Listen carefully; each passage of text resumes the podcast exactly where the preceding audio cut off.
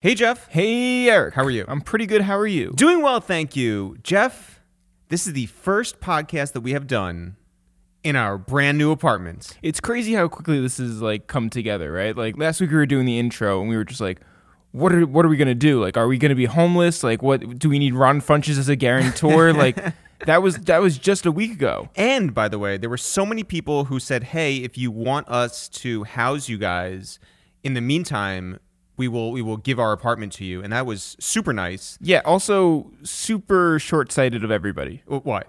Like inviting us over to invite people with like their entourages to their like nobody wants that. Well, I mean, some people do want it. We that. barely want that, and we signed up for this.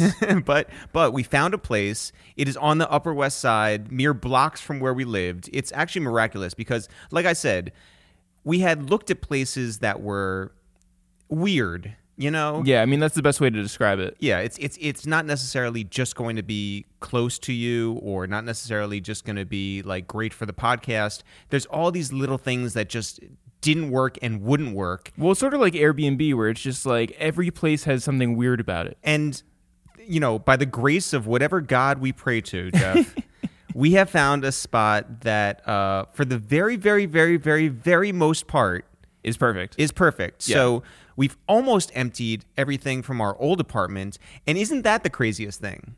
You think you live in a small space, and it turns out there are a million things that occupy that apartment. yeah, who knew? I, not me and not you, because we've made so many trips back there and we're still not done. All right, but let's talk about the things that work about this apartment and things that don't work about this apartment. I mean, the ceilings are humongous. It's totally renovated.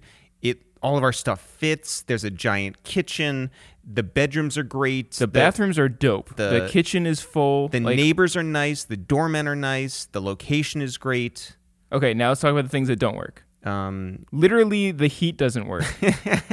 so it's negative whatever outside, and it's also the same thing inside. yeah, that's that's been an issue. Um, hot water, Yeah, hot water in the showers. Yeah, that's been an issue. So that's getting fixed tomorrow. So it's it's it's like it's like we're fancy and have two apartments. So I shower at the old apartment, but it's not realistic. No. And also that runs up at the end of the month. So Oh, also the Wi-Fi, but that's a different thing. the Wi-Fi has been the biggest issue. But if people want to hear us complain, they can listen to any episode of Waste Time with It's the Real by checking our archives. Guys, we recorded this episode with Hitmaka, aka Yung Berg, at the old spot. It was the last thing that we did before we boxed everything up and started our move.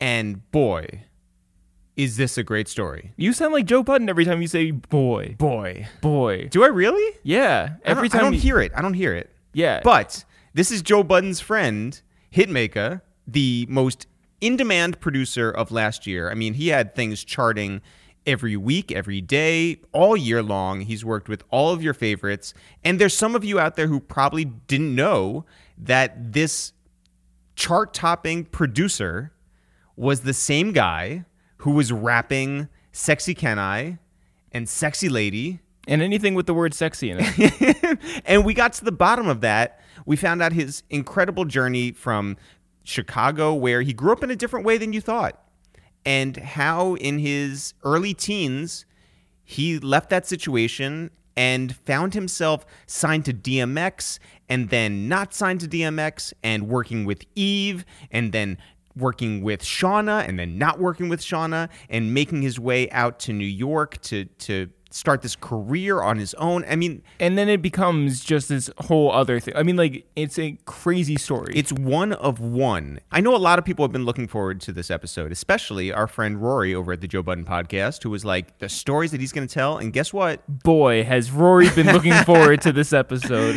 He was right. This is a dope, dope, dope, dope, dope episode. Shout out to Hitmaka. Shout out to Rory for making it happen. Shout out to Tiffany J. And, uh, and shout out to you guys for rocking with us. Jeff, do you have three episodes that you want to recommend Oh, you are putting me on the spot. before we get into this podcast?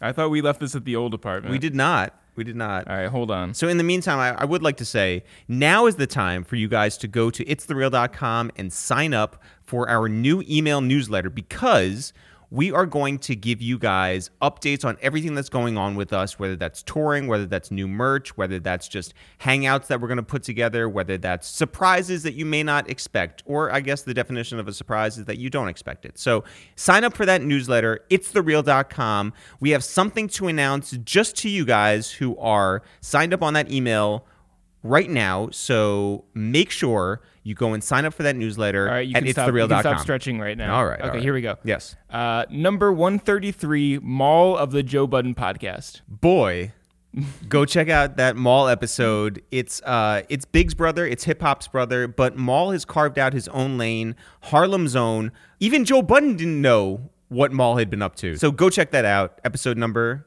133. Also, number 136 with Chuck English. great episode. I remember we recorded that episode um, back at the old place. Mm-hmm.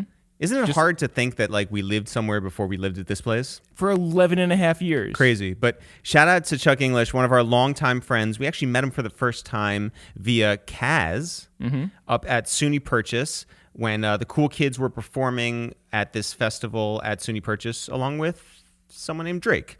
So shout out to Chuck English, who has an incredible story as a producer, as a rapper, as just a dope dude from Chicago, from Detroit, now from LA, Chuck English. Also, number 198, Jemele Hill. Jemele Hill, formerly from ESPN, now has her own podcast on Spotify, which is a big, big deal. She has Boy, is that a big deal. she she has uh, been very active on Twitter, always with uh, facts and jokes, which you can do both, by the way. Who knew? Shout out to Jemele Hill, who who gave us her all on that episode. She is such a fantastic personality, a, a terrific human, and uh, and our mom liked that episode. So shout out to Jemele and shout out to our mom.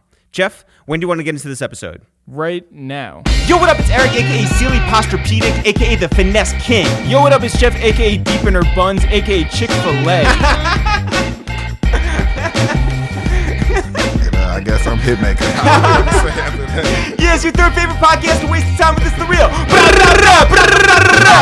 Hitmaka, what's happening?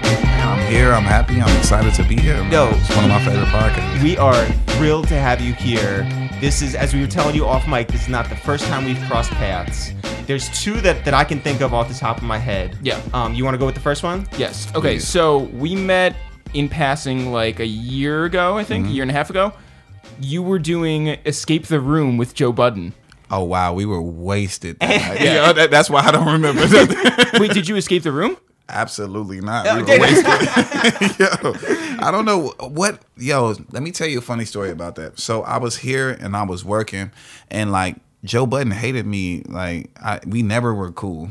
Like we just established our little cool friendship probably like around that time when I po- pa- crossed paths with y'all guys and it didn't. I don't remember, but um. We took no part in that, by the way. Yeah. Joe is actually I remember in like more humbling days for me, like I sent a record to Joe and I was like, yo, jump on this for my shit.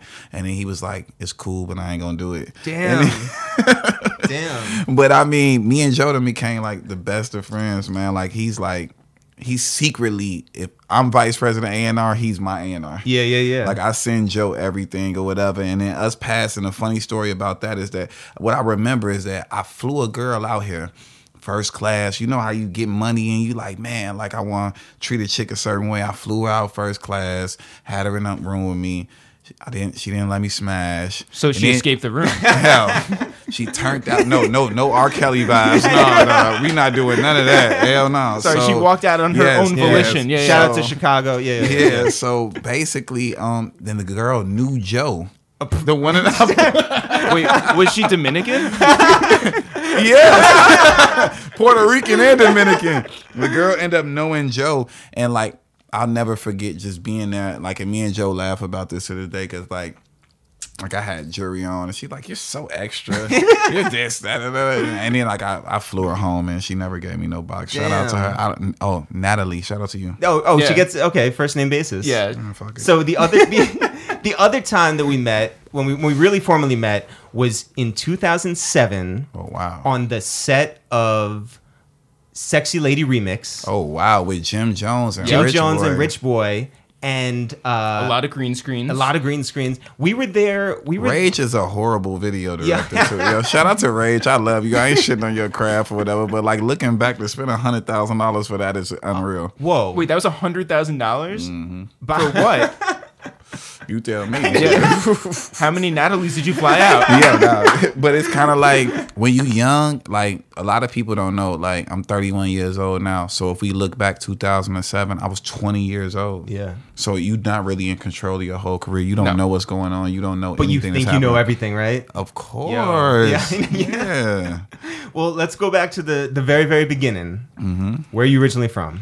I'm from Chicago. What part of Chicago? South side of Chicago. Yeah. Wait, by the way, your Wikipedia says Miami.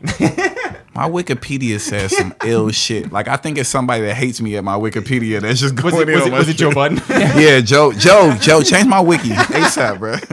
So, what was growing up in Southside Chicago like? Um, my lifestyle is different because like I more resonate with y'all more than anything. Like I grew up and um I don't feel bad about saying this, but my parents created a nice life for me. Like so I don't remember any hard I grew up a millionaire. Like my parent I've never ate a hamburger, a hot dog, a peanut butter and jelly. I've never had like anything between two pieces of bread in my life. I don't know what Subway feel like, Quiznos, Chipotle. I don't even eat like I was just brought up a different way. I could have been a kid that was 16 with a Range Rover and a learner's permit. Well, Wait, what did your parents do? My parents, well, my dad at that time was the director of Chicago Public Schools, and he owned like mad property and things like that. And my mom at that point had the biggest child care daycare center in the whole state of Illinois. wow. Yeah, so like I was like in the suburbs, like rich. Yeah, yeah. So, what was what was that like? You were going to public school? Yeah, I was going to public school, but at the same time, um, I don't know if you guys, well, of course you know Shawnna that was with Disturbing the Peace, that was in a group called Infamous Syndicate at the time, and her father was Buddy Guy. Yeah. they lived like two doors down from me. So like my friends, my- well, my big brothers, that she's older than me, of course. My big brothers became my friends, and like I was just surrounded by music, like from the jump, like because they had the studio in the house. Shout out to Mike, her brother, and like they were just creating. They were already had a record deal when I was just like, I, I remember smoking my first blunt, like. This is so ghetto. Oh my God. we got in the car. It was like on Christmas Eve. And like we were rich, but like we were still like this the story of my life. Rich, but still living by like random and thuggish means.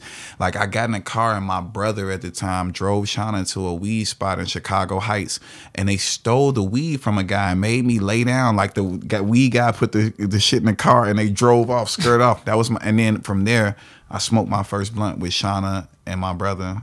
That's legendary. Was it good weed? Terrible. Just sticks. Terrible, yo. It wasn't worth it. It wasn't worth the payback on the street level or the crime of what you're doing stealing from somebody. so, you started rapping it at what, what age? um probably like 13 12, 12 13 and then i got my first official record deal at like 14 15 Right. So, what are you rapping about at twelve?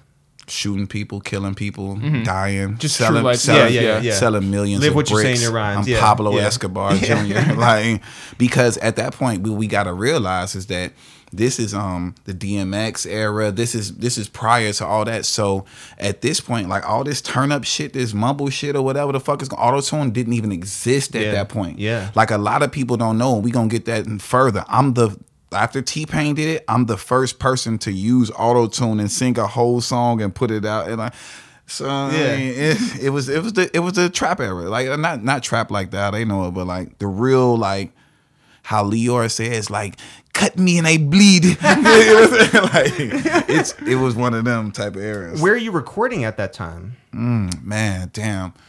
So let's.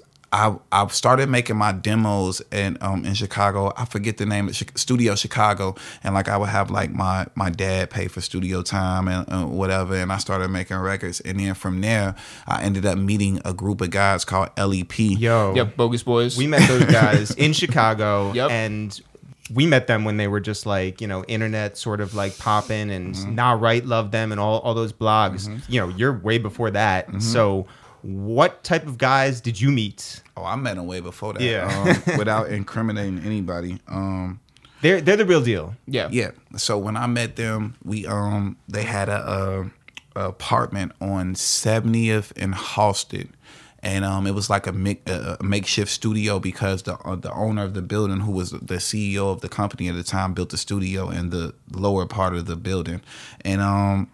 I met a guy that changed my life. His name is Bugs. Shout out to Bugs, man. He's still with Kanye West right now. Like, and we started creating records and like it, he just took me from zero to 600 and so quickly like i remember like my demo had the jesus walks beat on it like i rapped over it like uh, Bugs and kanye were like still are so like imagine he had every go getters miss beat or all this other stuff or whatever like and all my songs were just like my whole demo what you remember the Talib Kweli record that Kanye had produced back in that was um, wanna be good to you Yeah, oh, that, yeah, that was course, on my yeah. demo like all these different records was on my demo and Do you still have those?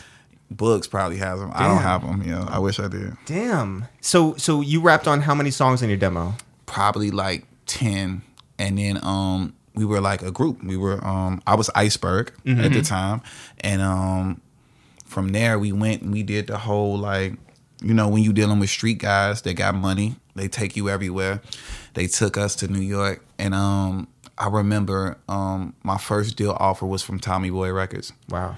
and um they offered me my first deal. My dad actually just sent the the, the fucking uh, contract to me randomly or whatever, like recently, and um that was like my first kick in the game, and um Do you remember the A and R who you sat with? I really don't because I wasn't in control of nothing. I think as them being street dudes, they had another grimy cat that just had industry connects that they were paying to Yeah. go sit with low level A&Rs to act like yeah, they're gonna yeah. get a deal. Yeah. And it, my shit happened to spring off and get to the next level type of thing. Because you never would have like fit with Tommy Boy. Like your your music not. was not like that. I don't know. I was different though. I was shooting a club. I was Yeah. shooting Oh, everybody. yeah, Yeah, yeah, I was. yeah. A, I was a gangster rapper. Wait, So- what did your parents think about your music? Parents hated it. So for me to actually get to that point, um, my mom and dad never wanted me to do music. Um, once I started doing music, my dad started supporting me. My mom hated that I did music because of the content, of course, and the, and the lifestyle that it brought, and that forced me to run away and move away from my mom. Like I just ran away, like fuck it, like I'm out, and I went and lived with LEP, and they became like my dad. my- Like You you left your parents at 13, 14. yeah, I left my parents at 13 years old. And you I- still going to school? No, I dropped out of school at ninth grade. I never made it past going freshman year. So how long did that sort of like standoff between you and your parents last? A long time because what y'all gotta realize is that um my parents shipped me to like some like if you Google like Thompson Falls, Montana, like military schools, there's like movies written about these these people. Like they they signed my mom signed all her parental rights away from me, and um made me a product of and paid of the state and just put me in this like child like delinquent program to where like if you don't do right there they send you to Mex um to Jamaica for high impact and like there's no child safety laws in Jamaica so they beat you the fuck up they make you walk a hundred um miles with a with a 10 pound brick on your back and that's how you get back to Montana Holy, What? Holy shit! no no no and, and my mom was paying five thousand dollars a month for me to be at this function to to not be home. yeah So Who were the other kids? I guess rich terrible children Yeah, such like as the kinds myself that you see. yeah. uh, yeah.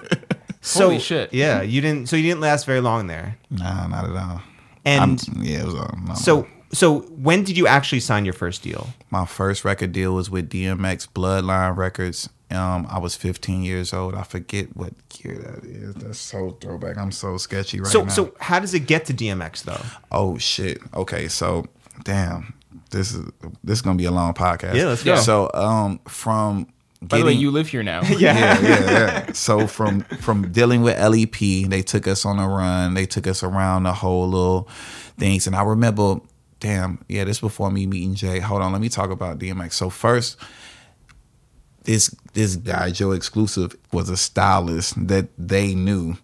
And he introduced me to Eve first, I believe. So I came here and I was in Quad Studios and they had us on the whole run. And um I met Eve and like it was just a vibe. Then fast forward, I was actually at what these bitches want from a nigga video shoot, and it's the first time I met DMX.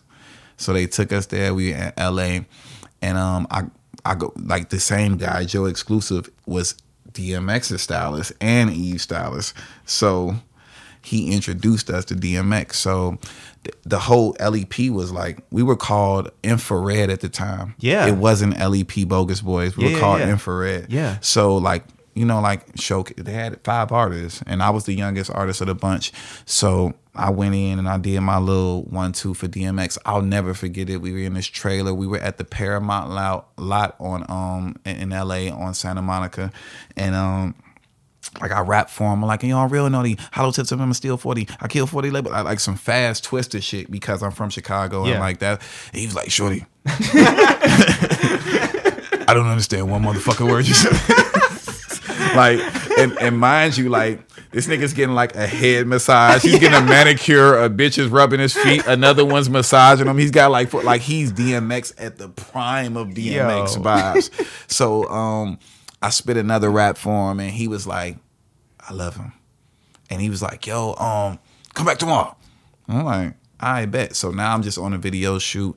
Shout out to um, damn, rest in peace, Aaliyah. She the reason I got, I got Aaliyah tattooed on me. Like I seen all these people drag on, man. What up, drag on, Yeah. man? Uh, so they're all there, and um, I come back the next day. I leave my demo, the same demo that I told you that all those beats was on, and like I pull up to the fucking video, and like.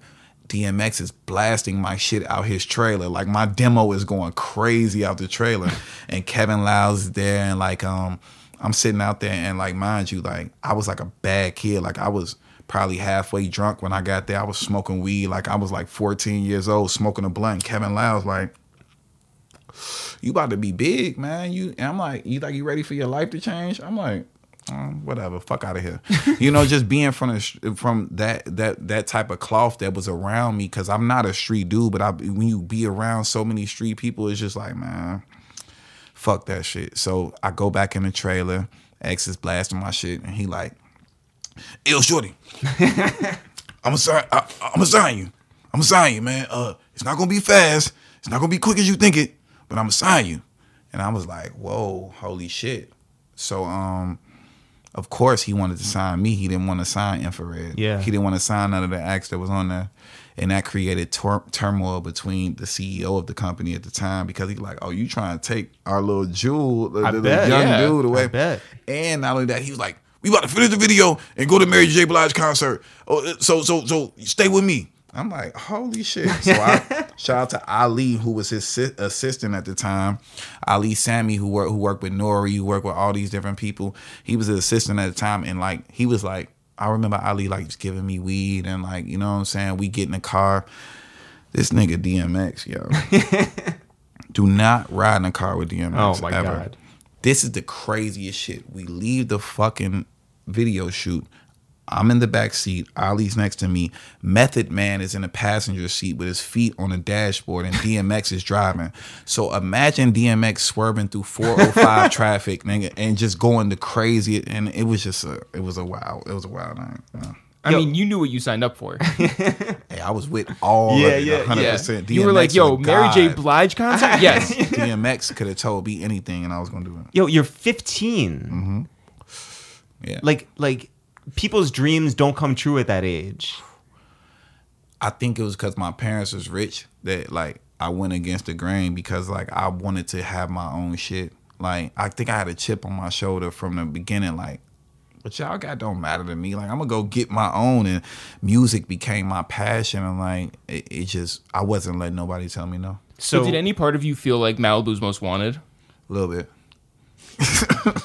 did did you did you immediately go into the studio?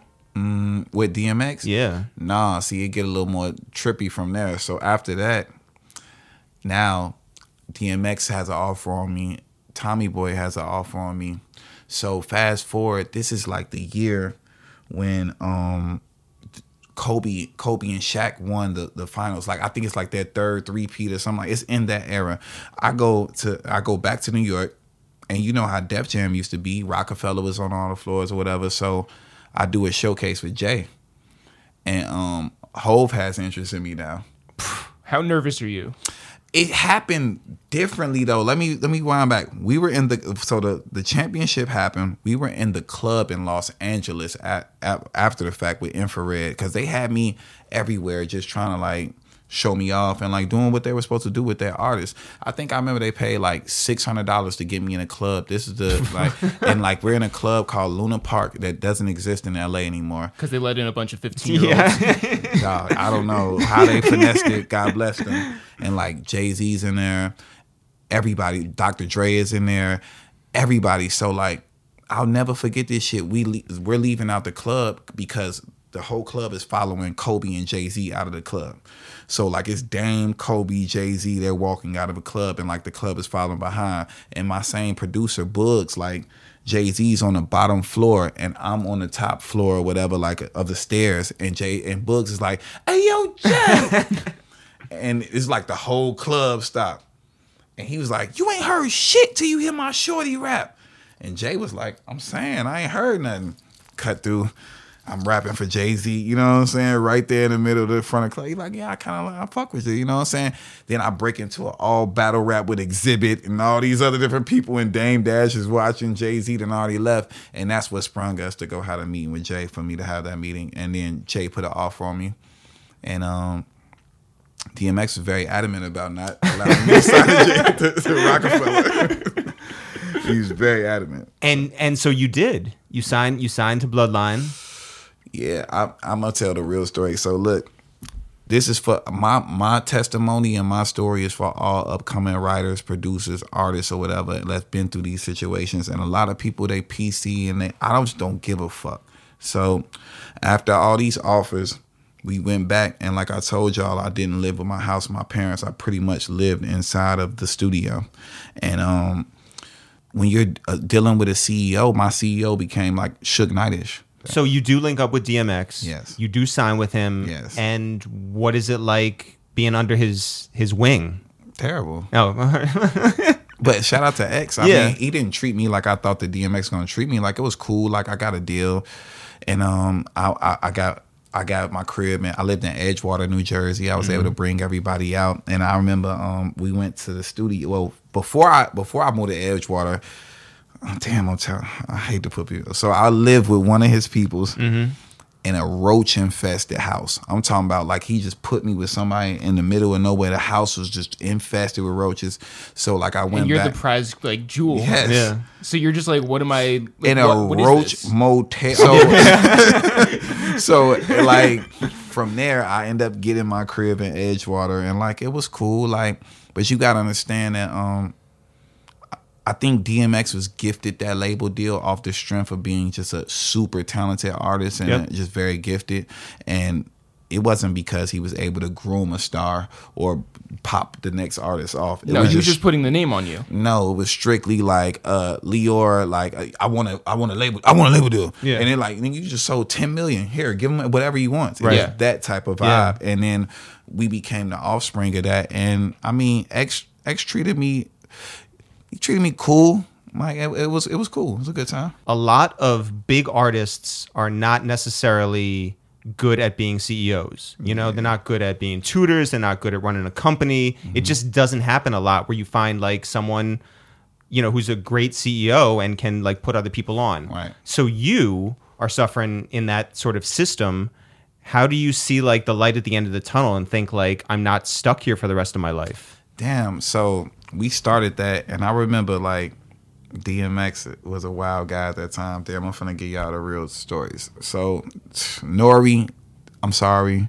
Anybody, any other person I know with a podcast, I'm sorry because I might So not do another. yeah. Yeah. like, so like we would be out, and um, I remember he was doing the um the movie. What is the movie? He, we shot it in Toronto. He had it was like with um Steven Seagal Yep. Oh yeah. it was I forget the name of the movie. Um, I had a record on the soundtrack. He put me on the soundtrack to it, and like that was my only real experience with Bloodline Records or whatever. And me and him are actually on a song. It's called Dog for Life. It's on YouTube right now. And Wow. like I'm like yo, I'm like 12, nigga, like singing with DM, rapping with DMX. So um, from there, I mean one of the craziest stories I got about X, we was in Toronto. Shout out to his to Shira, shout out to his then wife, everybody. So we're in the studio. He's making a song called "Do You" that was on the Funkmaster Flex 60 Minutes of Funk album and whatever it was called. And Irv Gotti was the producer of the record. This is the craziest shit I ever seen. The man left his weed at the studio.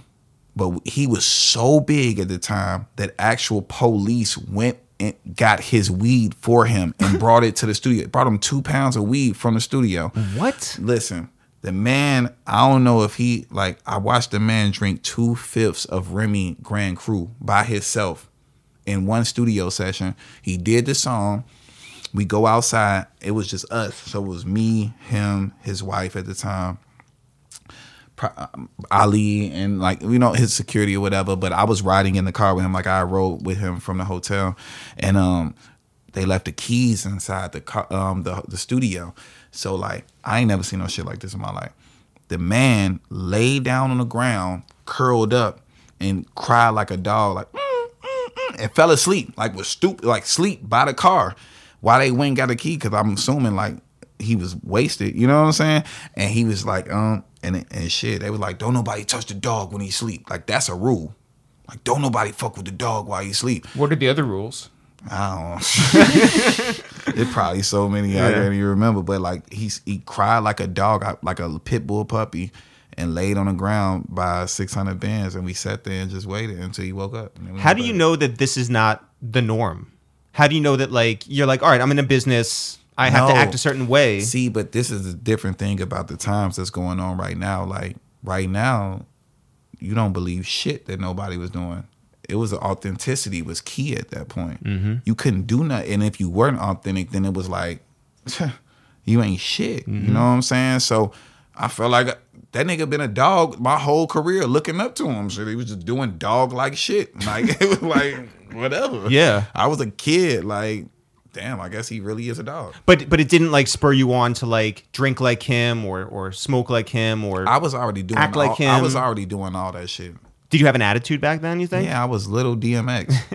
like there was no way around it. Like I was literally little DMX. But you had no thoughts like at that point where you were just like, I'm putting my career in this guy's hands and he's over there Nah. like not doing well. You gotta understand that's like Drake right now. Like, you know what I'm saying? He was the equivalent of what Drake is right now for this era. Yeah. So like shit. Two number one albums in one year. Come yeah. on, like he, he's the Midas And touch. movies and yeah. Everything. if I was the old, if come on, that's like saying is Boy Wonder concerned about w- w- Right. being in the hands of like hell no, you get a, a half an inch close to Drake, you gonna for sure get a hit. Yeah. It is what it is. So what what did you do back then to take advantage of the opportunity that you had? Like were you just like, "Yo, I'm going to go to this club and like, you know, Iceberg from Bloodline Records is going to get me this." Nope, because I was still a kid. I couldn't go in no clubs Yeah. by myself. I couldn't do anything. All I could do is run around and like. I remember the day um we went to the studio. I was recording something with Foxy Brown, I believe, and like his dog Bo- Boomer or whatever, the one that's tattooed, on- he had just had puppies, and um. gave me one of the puppies, gave me one of his dogs uh, that was off the litter. And he was like, You better have this dog every time I fucking see you. I don't want to ever see you without this dog. I'm like, Okay. That's the second So- rule. Mind you, this in the days when he had his office at Bloodline, so I would go to the Bloodline office. Shout out to Mike Kyser, who was Def Jam. Shout out to Jazz Young back in the day that was around, Lyor, all them different people. So like Jazz Young was like my mom because she was like DMX's close person in Def Jam or whatever. She's equivalent to me, like how Lon Ray is to me in my grown life. Yeah. like Shout to Lon Young Ray, was like, like, Yeah. yeah. yeah, she was like that to me then, and um, like I remember I would bring the dog everywhere because you used to go to Def Jam office to kick it.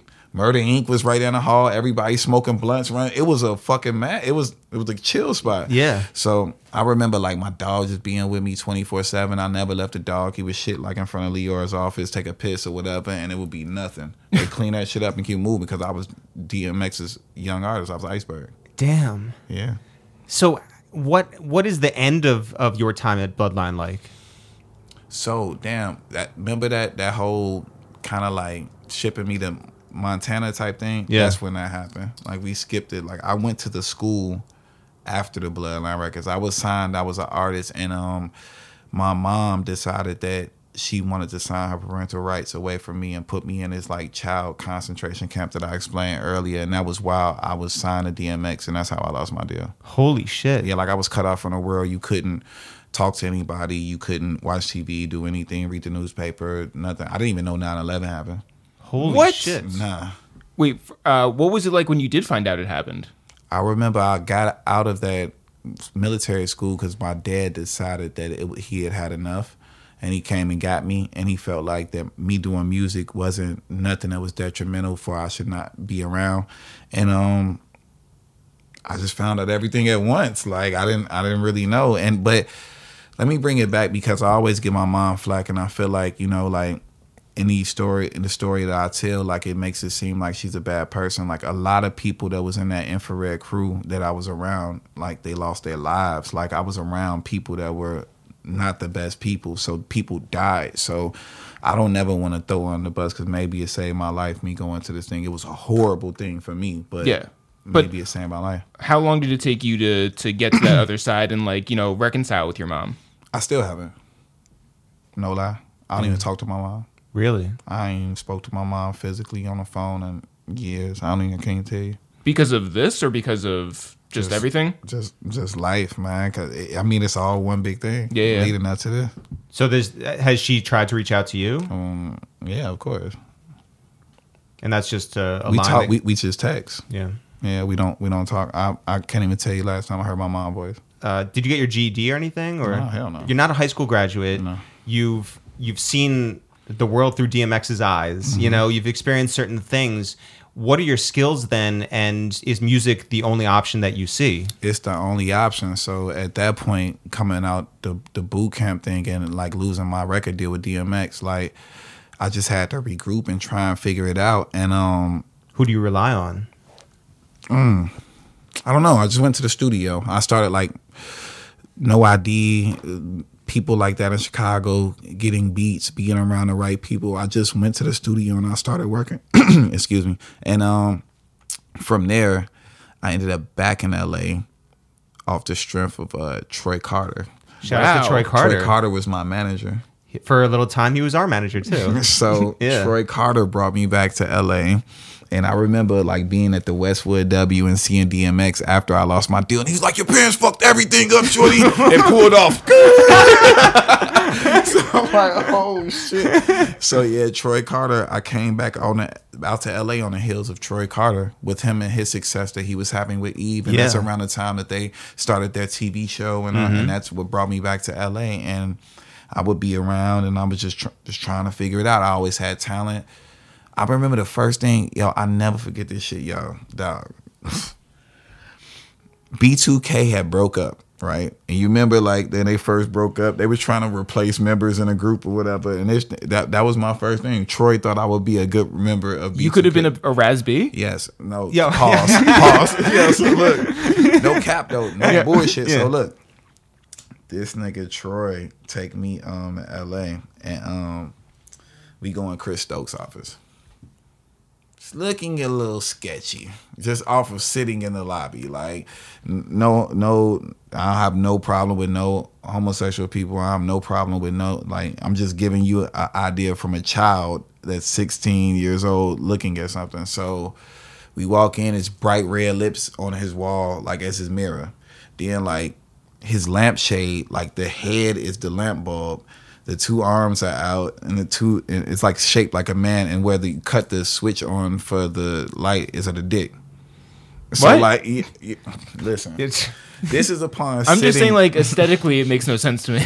yo, like light bulb. No, no, Yeah, I, yeah, yeah. I, I understand it. I just don't get it. Yo, so we were there and I was sitting there and I never forget um Troy Troy was with me and we looked you know, like I don't know I'm throwing him under the bus or whatever, but uh we walked into the um showcase and like it was like what is the guy name from Immature? Um Little drummer LDB, little drummer boy and Chris Stokes were there. And like I performed for Chris Stokes or whatever and did my demo and then they wanted to put me in B2K. But it never happened. Okay, wait. I have, I have about four thousand questions. Did you?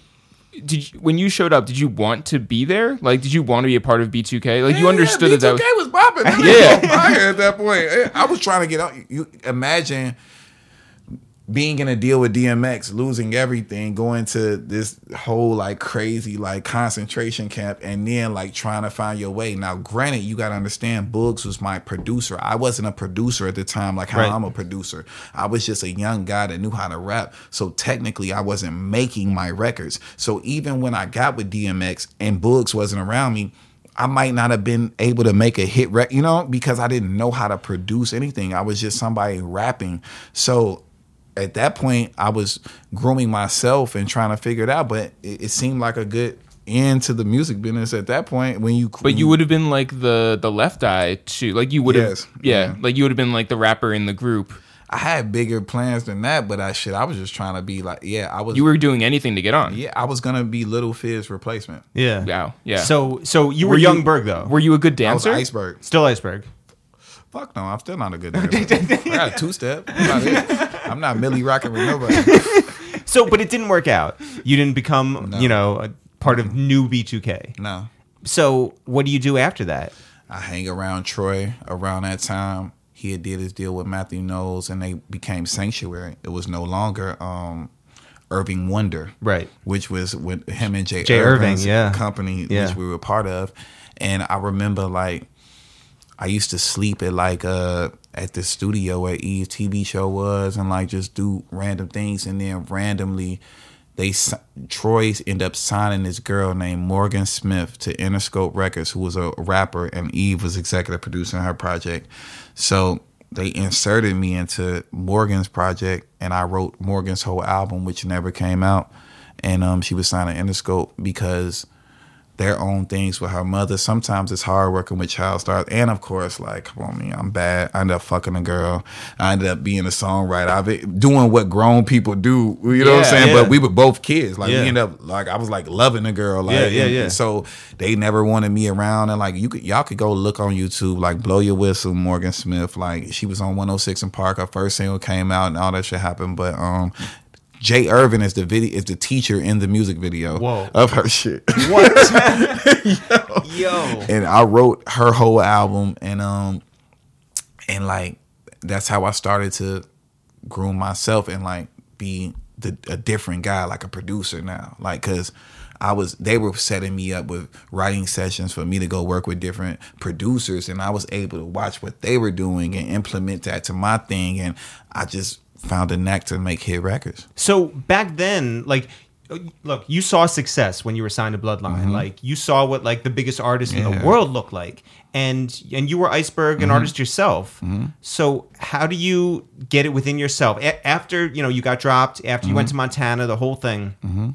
How do you see it inside you to be a ghostwriter and not put your own shit out there? I was just doing what my OGs told me. Get money. Troy told me like, "Go write, write her. You should write her songs. This girl is gonna go. She's got the look. Eve is gonna executive produce the project. I want you to write the songs. The same way that I could be as a producer now and say, "Yo, I want Goldie. I want OG Parker. I want Landstrip Chip. I want them person to do this record." And then like I'll sit there. Of course, I have I write the record with them, but it's just like the vision of knowing like, "Yo, these three people are gonna make what this record is necessary for." well, then, like, did you take it to heart when the the project didn't go?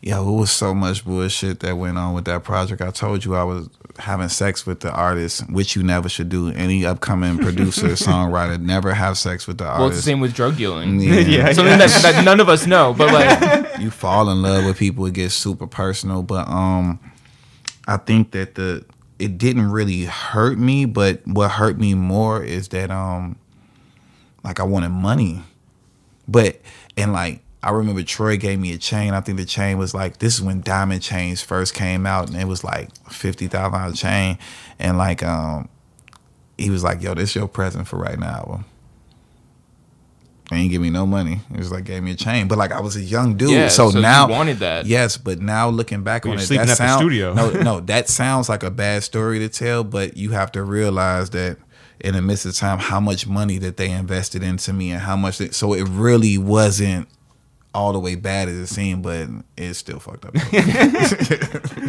So are you recording anything on your own, or are you just writing for other people at the time? I'm just writing for her, recording my own stuff. I think at that point, I probably got my first placement as a songwriter. I wrote um, Eve-Olution. I wrote the hook to Eve's Eve-Olution, the title track of her album. Yeah. I wrote the hook on it, like my ad libs is on it and all that other shit. And I wrote that. That was my first placement as a writer ever. So was that You know, Eve was like I had seen success with DMX, and then I seen it with Eve, and like what Troy and Jay were able to do with Eve is phenomenal. Like, and what she was able to do as herself, like, it's almost bugged out to me that like how I was in the studio with Lil Kim last night, and I've never seen Eve, and like. But I mean, she's not even living in the U.S. I think. I Yeah, think she's no, over now she's married to like a, a, A billionaire, billionaire. yeah. God, you won. So, who are you meeting out in LA at that point? Like anybody your age, anybody who you're running around with that's like a close friend at the time? Hmm. I had like, I mean, it was a lot of people in that Morgan Smith video. Like every B2K member, Mario, Jhené Aiko, Adrienne Bailon, all these different people are in this video. So like, it was around that era. Like Yeah. I remember. You were living like a 106 & Park Scream tour. Yo, listen, listen. The fucking um, the no, no disrespect to her. Like the the girl Naturi. Like I used Yeah. to be smashing on her with Tasha Yo. from Power. Like way back in the day. Yeah. Like I used to have like a Crossfire Chrysler. I thought I was, I thought I was doing something, man. I, I- like I, I was in a mix. Yeah, yeah, was yeah, yeah, yeah. And when do you when do you find yourself as an artist? Mm, damn. How do I get? So from there, I become Shawnna. Shawnna blows up. Now I so from there, the, the, me and Troy fall out. Okay. we have our differences. He loses his. Him and Eve stop working. Yep. The, the whole shit crumbles for him. And nobody his hears from. Troy Carter ever again. until he's a billionaire right now. So like fucking it started there and like Troy I watched Troy whole shit crumble in front of me. And um I moved, I had to go back home. Yeah. So as of going back home, I'm still a rapper. I still have these little accomplishments. But Shawnna becomes getting some head, Shawnna. That could be DTP. DTP, Yeah. like, Yeah. and I become Shawnna's hype man.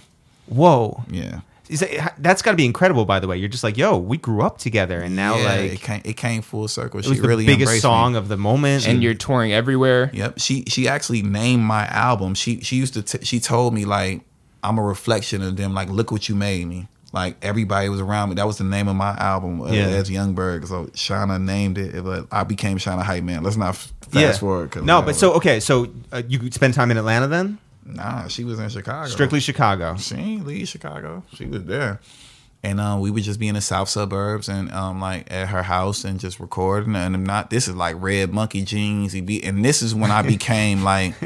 this when I became a drug dealer. Like I started selling crack. I started selling like super pounds of weed or whatever. And this is the birth of Yung Berg. In Chicago with Shawnna, Mm-hmm. you're seeing success from from that standpoint. Not really. What No? she giving me like a hundred dollars? But I was already I was I was bossed up. Like at that point, like when I came home, I started trapping. So like I cause you gotta remember, like, me and my mom are not close. She had the bag at that time.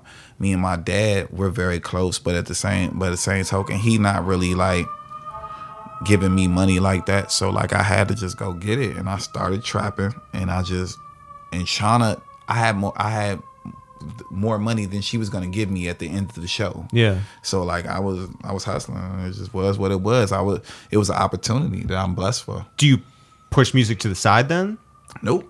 I was still full fledged rapper, and I still was iceberg, and I burn and then burn you, and I turned into Yung Berg at that point. But it's, it wasn't it wasn't to the side. It was just more so less like Shawnna. I'm, I'm gonna go run around with Shawnna and see how this works out. So were you accepted at home? Yeah, of course. No, because you you left. You mean and like you're- Oh, my house, house. Oh, No, no, no. I mean like the city, like in Of terms of like hell. you left and like you know you weren't rocking with LEP and and their guys anymore. I didn't know if like that situation fizzled out for them. This is Lil fizzled and- out. Yes. Yeah, and thi- in this point, they were still trying to get it together. They haven't become bogus boys yet. Mm. So now Shawnna is. I don't even know what year this is, but Shawnna is the biggest thing in the world. She has a number one record. 2008 or so. Yeah, Seven, so- maybe? Seven. No, it's, yeah, way- yeah, it's yeah. before that. Right, because it's like Oh, no, five. I yeah, came out as 2006, 2006. Yeah, yeah. six, Right, yeah, yeah. something like that. no, because I remember we would go to see Young Sav and and, And uh, Steve-O. Steve-O at, yeah, at Def and they were working Shawnna's Yeah. project. Yeah. Right. so it's like five, six. Yeah, Did you meet Ludacris? Did you meet Yeah, but it, I was the hype man. Yeah. it Yeah. wasn't really not like that. Like, No I, one give- I yeah. met Titty Two- Boy. yeah, yeah, I was gonna say, yeah, like, yeah. like, but it wasn't like I twenty, yeah. Yeah, it wasn't like Right. Did you see. Ludacris in Crash? no. it, I wasn't. I wasn't on the radar like so that. okay, you're you're in a life that you, is sort of split at that time. You got your music on one hand, Mm-hmm. and you're in the streets on the other. Like like how do you sort of see those things? Did you see them as separate, or did you see them where it's like that money's going to get me my music career now? Nah, it was just all music, and um, I just started. We we were trapping, and then that situation with Shawnna fizzled out on her own personal things. You know what I'm saying? Like she started having her problems with DTP, and that stopped happening, and then it just turned into man. It's time to get it, like by any means necessary. So I started creating. I started working. The same person I was trapping with, who was from Los Angeles, turned into being my manager at that time, and um, I moved back to LA. I do want to, to stay on the, the drug thing for a second. What do you think that being a drug dealer or being in the streets or what did that teach you? Did you learn anything from that or no? Or was it just like It was just a way, a means to get to it. It wasn't really like I was in it, like I was uh, super committed or nothing like that. It was just like, yo, like I like this lifestyle. I want to look like this. I want to dress like this. I want to buy this. I want to do that. So like, it was just a part of coming with the territory. yeah, but nobody casually says I'm going to start selling crack. That was because I was trying to fit in. Yeah. Yeah, like everybody else I knew that was around me was spitting rocks out their mouth, and you know what I'm saying, and doing that shit. So it's like, damn, shorty, you ain't got yours, you know, like it. it and it, it's the most disgusting story ever told because it's like you could have been the kid that was with your your parents and your actual Yeah. family living, but it's kind of like the story that's always told, like how you go against the grain, and you know, it's just things that just happen for me. So you go to L.A. Yeah. and how does your music take hold out there? Man, I go to LA. Like I said, the guy I was trapping with, he became my manager. He was just a weed guy. And like, that's crazy that your weed guy is like a serious, like, Seth Rogen movie. My weed guy becomes my manager. And like, from him being a, a man, my manager, he decided that as a weed man and how many connects he had from high end clientele to chicks that he was going to decide to be a club promoter. So he became a club promoter in Los Angeles, and um, he had me he had me living with him. And um, this is back in the days like when people had beat CDs and things of that nature. I ended up finding a, a couple beat CDs and meeting a guy by the name of JFK, which I haven't seen. Damn, I don't even know his name still. That is probably he probably it's like ten years ago. Shout out to him and uh, Rob Holiday, who um actually um I didn't know neither one of them. They both from Virginia. Rob is from Woodbridge and JFK was from Richmond, Virginia. And they sent me they beat CDs and I got them and um I told them to drop out of high school and come move in and let's go let's, let's start working. And they did. Yeah. I guess I had enough juice at that point to be like, yo, I, I did some shit with uh with Eve or something like that. Like, yo, drop out, man. Come Yo. on. So so the, did they fly out? Did they drive out? Um, damn. I think Rob, I'll never forget.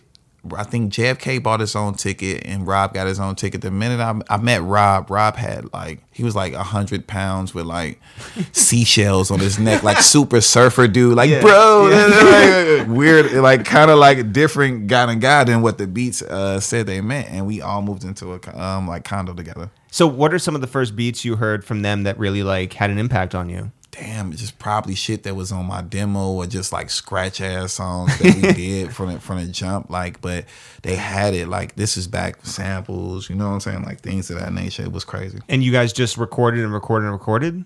Yeah. Well, actually, more so, we didn't have a mic at the condo, so it was more so mainly constructed of just like making beats and like watching them on FL and me learning how like damn, like this how you make a song. And this is like at the point when I was actually programming shit and doing all this other stuff or whatever, which I don't have the fucking mental capacity to wait and do all that shit no more. But fucking um it was it was just like three guys with a dream.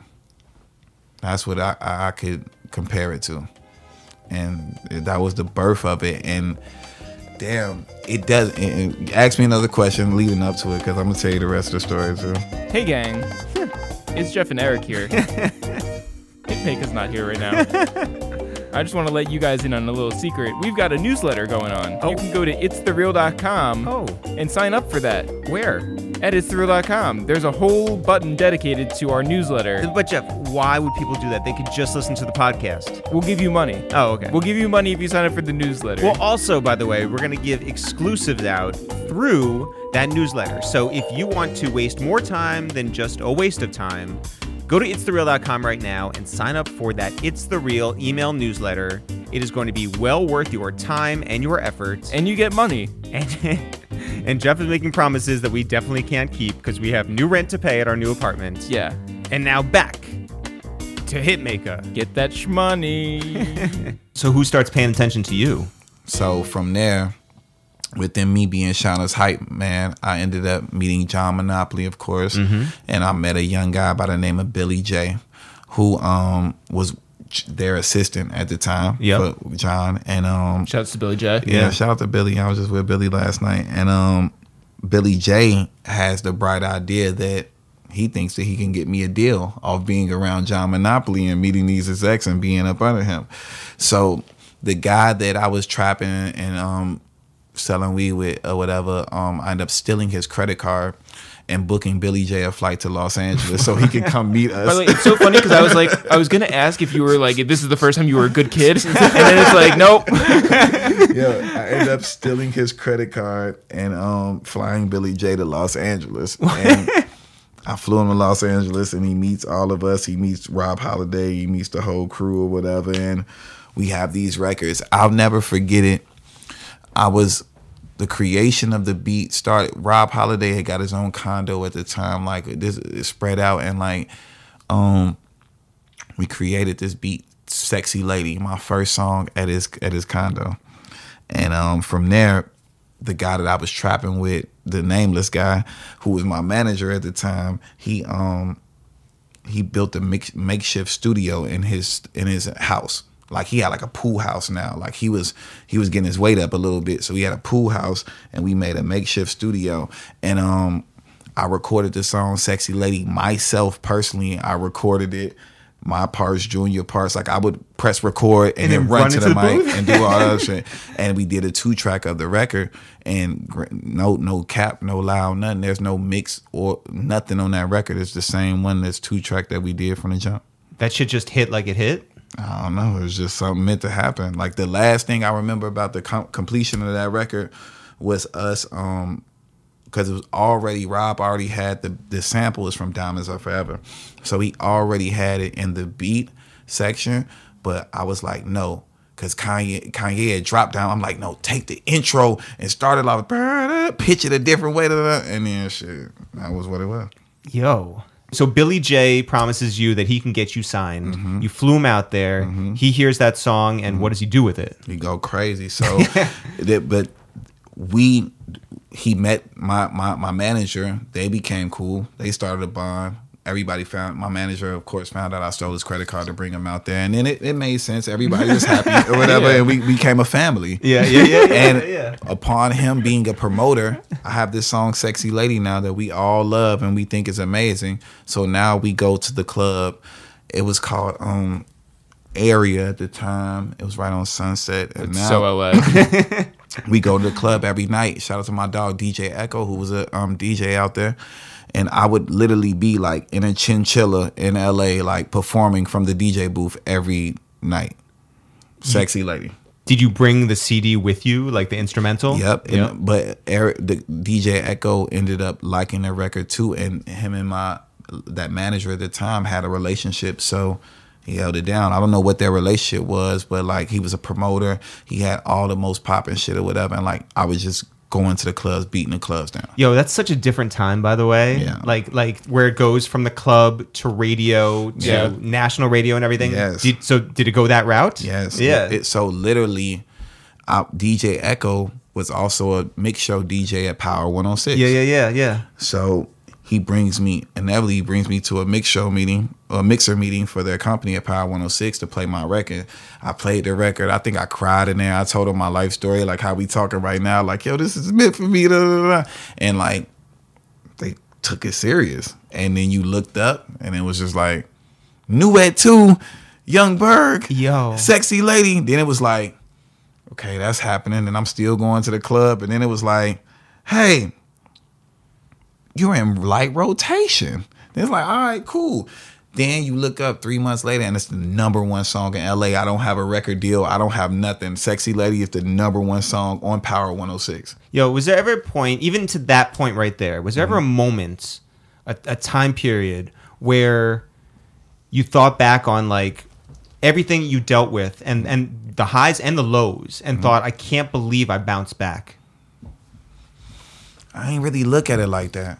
I think that right now in my career, like after being famous and looking at shit that's going on, I could say I bounced back, but I didn't even look at it like I just felt like I was just going. You, You know what I'm saying? focused and it, driven It, and- it, it didn't seem like I took a real L yet. Yeah. Like it, it seemed like I had some peaks and valleys. Man, maybe it should have happened, but I never really looked at it like that. Especially at that point when fucking I just told y'all I went and pressed three in, in spacebar and ran to the fucking mic and then Yeah. went back and then and like and this song is now becoming the biggest hit in LA. Like it, it was hands down the biggest hit in LA. Can't nobody say nothing that wasn't. Who do you who do you meet based off of that? What meetings did you take? Billy J reached out to Epic Records and was calling for some other A&R that actually was fired. I forget his name and he ended up talking to a young white woman, shout out to her, Katie Welly, who was the Keith Naftaly's assistant at that point. And Katie he was like, "Yo, I'm Billy. I was looking for such and such, but uh, I, I got these artists, Yung Berg. He got the song "Sexy Lady," and she, I guess she was like, "I know that song. I've heard it." And they brought us to see Keith Nafterly. Wow. Wow. And that's where you sign. Yep, I met Keith, and like I had my whole thing. I had my whole label. JFK and Rob Holiday were my producers. Junior, who sang "Sexy Lady," was my artist, and we had Junior. I had Junior's album done and all that, and they signed us as a whole collective. Who was better uh, to their artist, DMX to you or you to Junior?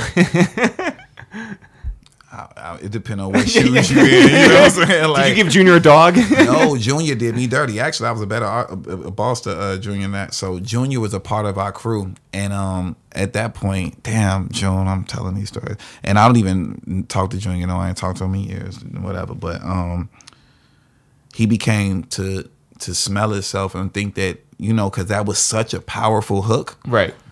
But he was like. I'm really. They don't really give a fuck about what The verse verses, yeah, saying. yeah, yeah, like yeah. I'm really the catalyst of this song. And mind you, we're all young. We're teenagers. You know what I'm Yeah. saying? Like, and um, let me t- the, the fucked up shit. Um, Junior went and signed his own solo deal with Epic Records without me being involved. And I told them In I the wanted, same building? Yep. And I told him I wanted four hundred. Wait, I told him two hundred fifty thousand dollars for his songs, and they didn't. They didn't pay me for the songs, and they let him go work with a whole bunch of people, and then dropped them. Well, at least they let him record with everybody else. this shit is cutthroat, bro. I'm telling Yeah. But, but meanwhile, Young Yung Berg has a single that's out there and popping. flourishing. What is it like for you the first time you hear it out, not by you, like, you know, for uh, actually performing it? it wasn't it was zero to sixty. It was like, yo, okay, you got a deal now. You're on a Scream Tour. Oh, you actually went on the Yo, screen you're back tour. with you guys. Yeah, yeah. So it was like it, it wasn't like no, this is a different Scream Tour. This is the Oh, Young it- Jock T Pain Scream Tour. Oh, Like, shit. Okay. This is after he evolved and Michael Mauldin, uh, Jermaine's pops continued yeah, yeah, to yeah, move yeah. on with the brand. So it was 2007. So from there, you're doing radio runs. Yeah, of You're doing uh, 106 & Park. everywhere. Uh, I'm was uh, number one TRL on still ha- happening? I'm number one on both of them. Yo, Yeah. how much mileage did that chinchilla coat get? Yeah, dog, I had to put that motherfucker up at one point, man, for real, for real, because I was in the club every night with that motherfucker. but because it, was like the attention I would get from the chinchilla, I was wondering, like looking back in hindsight, I thought that people were just like, "Oh, he's balling," but I was thinking now, I'm like, nigga, it's. LA, it's hot as hell. Yeah. outside. Yeah, like, yo, I'm there looking at me like, why the fuck does this little four foot four or five foot old guy have a chinchilla on? Like, what the fuck? Sunglasses, everything. Yeah, the yeah. whole the whole spiel. um, when did you meet Ray J for the first time? oh wow, Hmm. How many pools did he have? no, zero. Indoor and outdoor. he was Yeah. he was Brandy brother at the Yeah, time, and like yeah. he was a legend to me in my eyes, like a legend, because like just his. His, his his his hit list was crazy. Like I was like, dog, I want to knock down. Like this nigga is knocking down everything. He's a fucking legend. So I actually dropped an EP first before I dropped my album on Epic, and I actually requested him personally to be on the song. Wow. Without how- meeting him. No. Yeah. and he came to the studio. And this is back in the day when um whew, this these were ecstasy days. This is when ecstasy was at its all time peak. So like he was on it and shit. Like he came, he did a little verse for me on my EP, and then shit that we became friends. Can you talk about um, the first time you met Shaquille O'Neal? Oh yeah, at the um, "Sexy Can I" video shoot, we were there, and um, I didn't meet him actually at the shoot. He actually um, bailed me out of jail. so the, the, the no, but this it, it wasn't like I was doing anything wrong. Like so, we're on set. We have police that are like looking out for us that are basically police, whatever. And me and Ray J were smoking a blunt in a Lamborghini on the first like shot of the day. And um I smoked, I throw the the roach out of the car and um the police came and picked it up, smelled it, it smelled like weed. They locked me up before the first scene of the whole day. And I went to jail. And like I was in like Dade County Jail, Miami or whatever, and then Shaq came and bailed me. and somehow we finished that video and that all ended up working out. Thanks, thanks, Shaq. Yeah, thank you. Yo, you need to get some cops like DMX had. yo, dog, yo, they were really the truth, yo, for real. Everybody need cops like them. Yo, you're out of here. yeah. You're feeling yourself. Mhm. I'm, I'm beyond. What was that? What was that first show in, in Chicago like? As Yung Berg. It was crazy.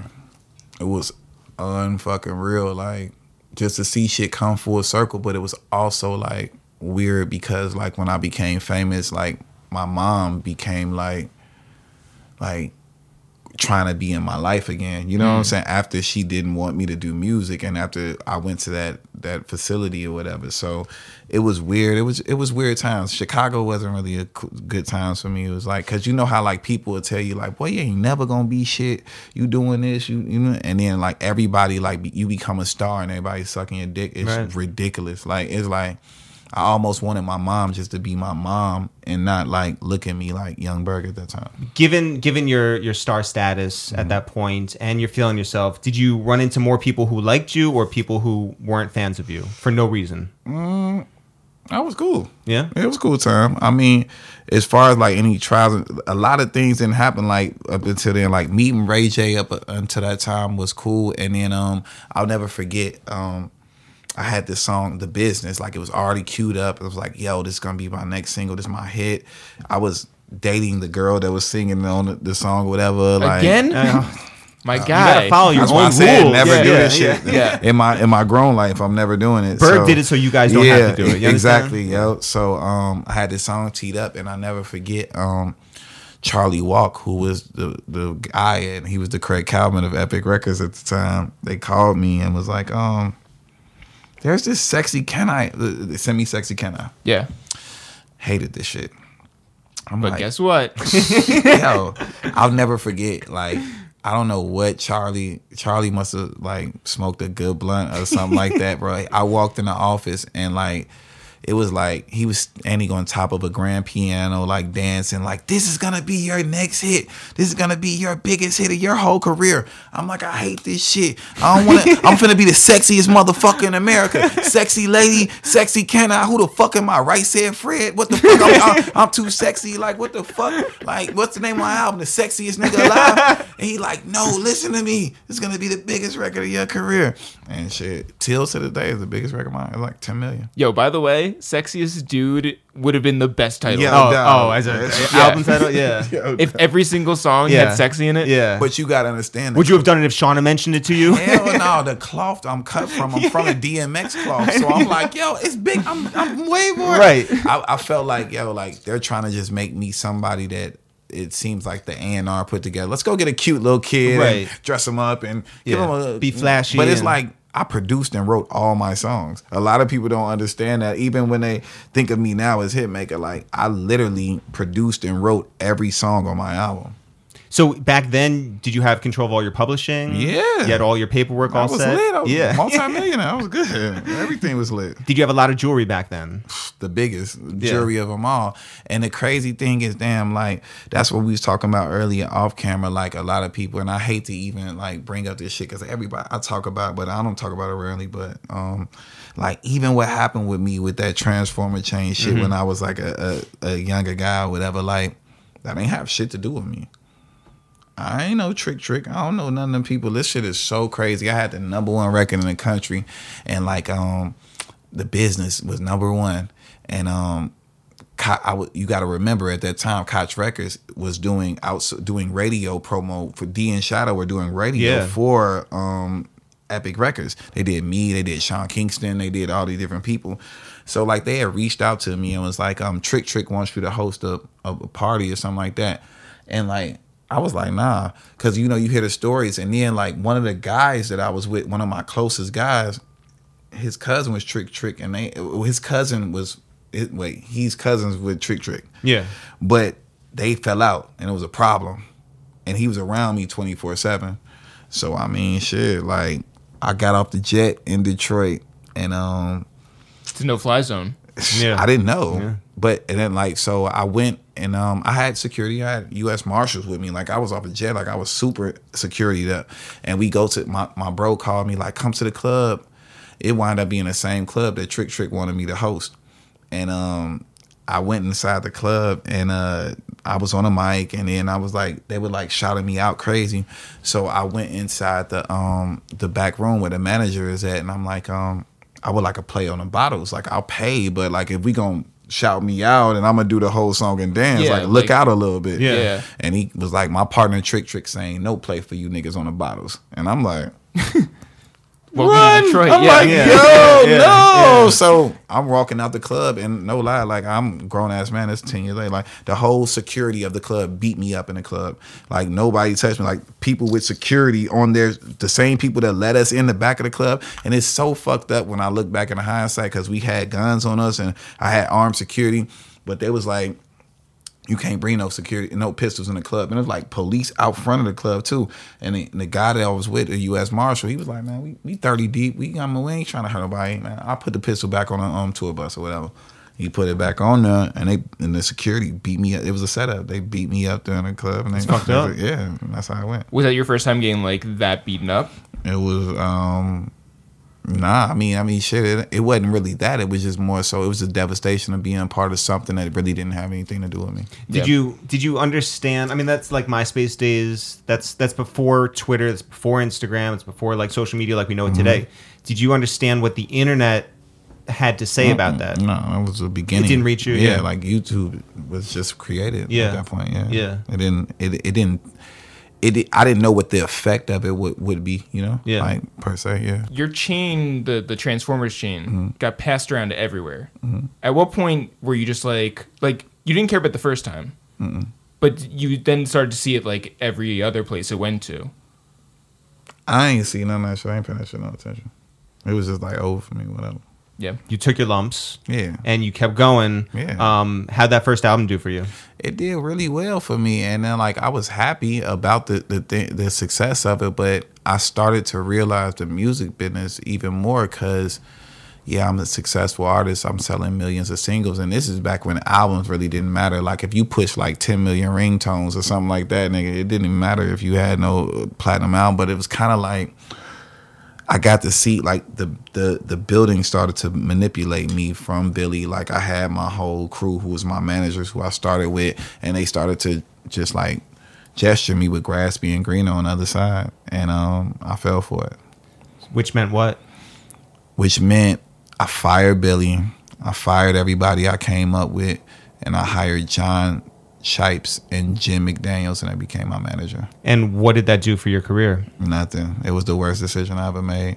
Not because they're bad people, but at the same token, you always want to stick close to the people that really care about you. I was just another client on their list. They weren't they weren't from the bottom with me. Like they didn't develop this dream with me. It was just like, oh, we got Sean Kingston and now we got Yung Berg and they was pretty much housing the Epic Records urban. You know what I'm saying? This before Yeah. Epic even had an urban. It was just us and Pocket Full of Sunshine or whoever the, these. You know what I'm saying? Yeah. What's that other girl? Then God, it was one other girl that was just like a random white girl act that that that was on the record. You know, that was on like- Natalie. Natalie. so like it wasn't. It's was just.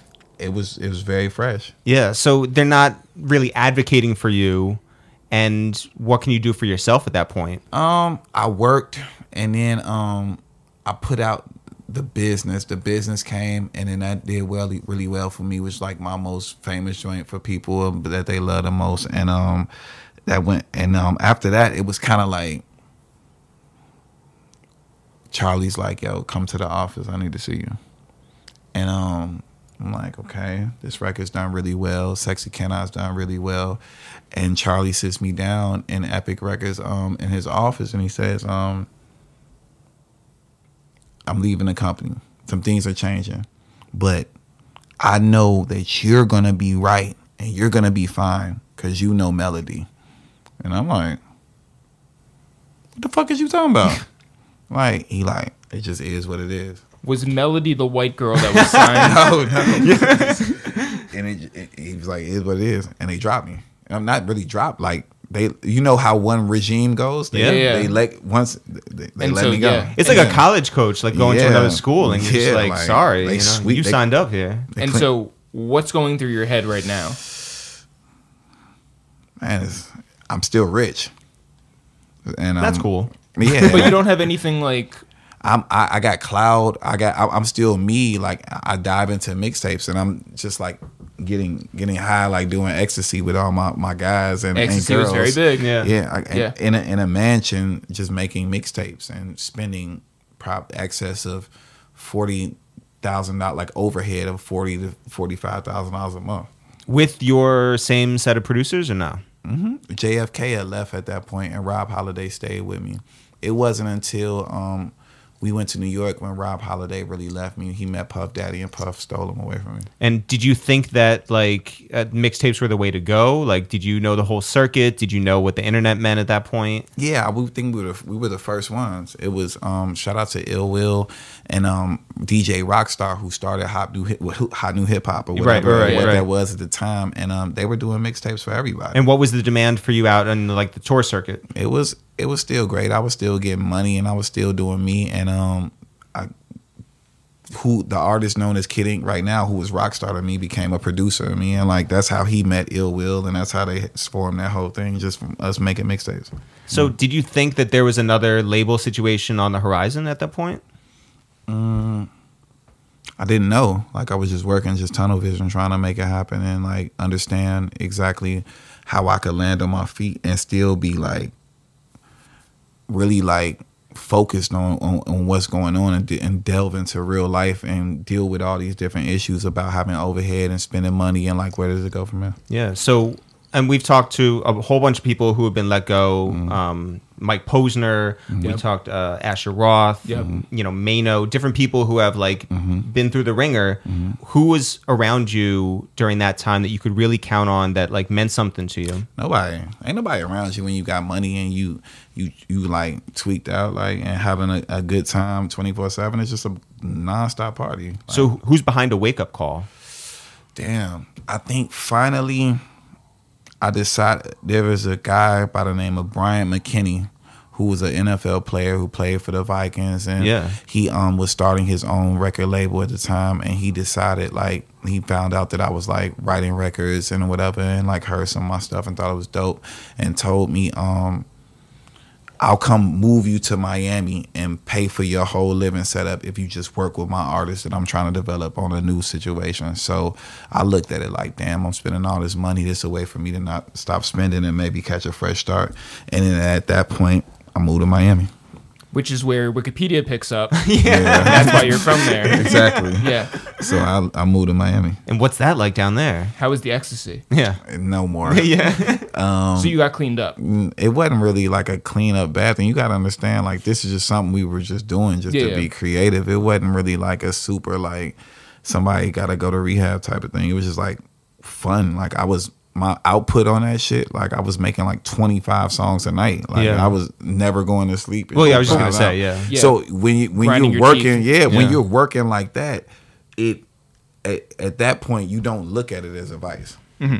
because it's like I'm doing this shit. Like. So who's down? In, what, what what year is this? Like who's who's down in Miami at this point? At that point, um, Scott Storch. he was he was in that era. He was about he was dialing out though at that point. But like I really was just involved in everything that dealt with B Mac in them situation, B Major. Um it was me, a lady by the name of Guyana, and um Freddie P, who was on making a band, was one of his artists. whoa. Pleasure P was his artist. Anybody with P? Yeah. Yeah, and then um, Jordan Hollywood, who's now signed to QC, he was also his artist. That's Wow. where I met him at. wow. Mm-hmm. And did you turn out stuff that you liked? we did yeah we did good we did good work and um that what really molded me into a producer and writer because like I was able to work with all these different people and um from there I went to the studio one day with Jordan Hollywood and I made this record and um it's called Double Cup. It turned into being DJ Infamous song Double Cup with two with um my featuring myself,